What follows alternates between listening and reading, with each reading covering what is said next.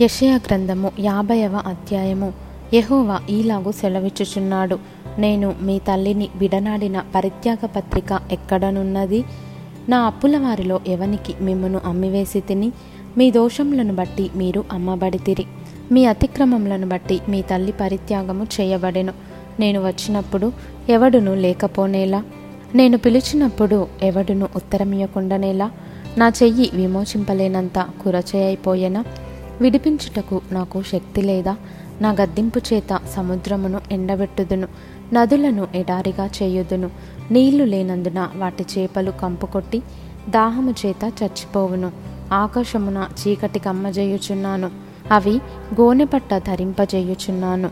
అలసిన వానిని మాటల చేత ఊరడించు జ్ఞానము నాకు కలుగునట్లు.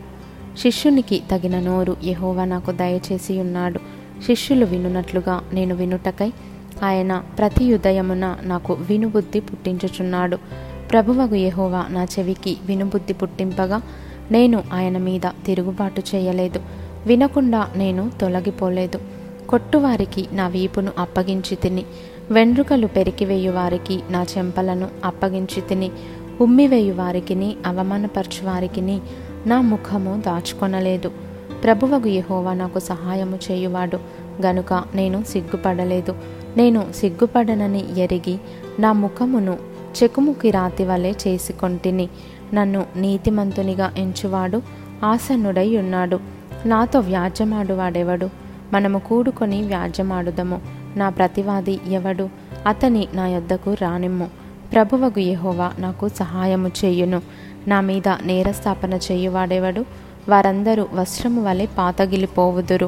చిమ్మెట వారిని తినివేయును. మీలో యహోవాకు భయపడి ఆయన సేవకుని మాట వినువాడేవాడు?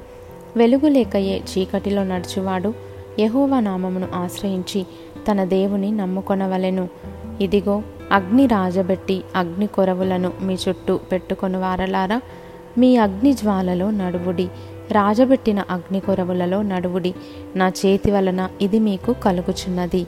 మీరు వేదన గలవారై పండుకొనెదరు.